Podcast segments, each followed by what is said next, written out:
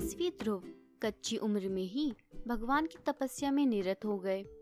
उनकी निष्ठा को परखने के लिए देव ऋषि नारद ने उनसे पूछा, वत्स, संपूर्ण जीवन तपस्या में रत रहने पर भी यदि भगवान की प्राप्ति ना हुई तो तुम क्या करोगे? ध्रुव ने उत्तर दिया, देव ऋषि, मेरे जीवन का उद्देश्य ही तपस्या है। यदि मुझे परमात्मा के दर्शन नहीं हुए तो मैं सोचूँगा कि यह जन्म इतने बड़े कार्य के लिए पर्याप्त नहीं था और मैं फिर से अगला जन्म लेकर तपस्या में निरत हो जाऊँगा।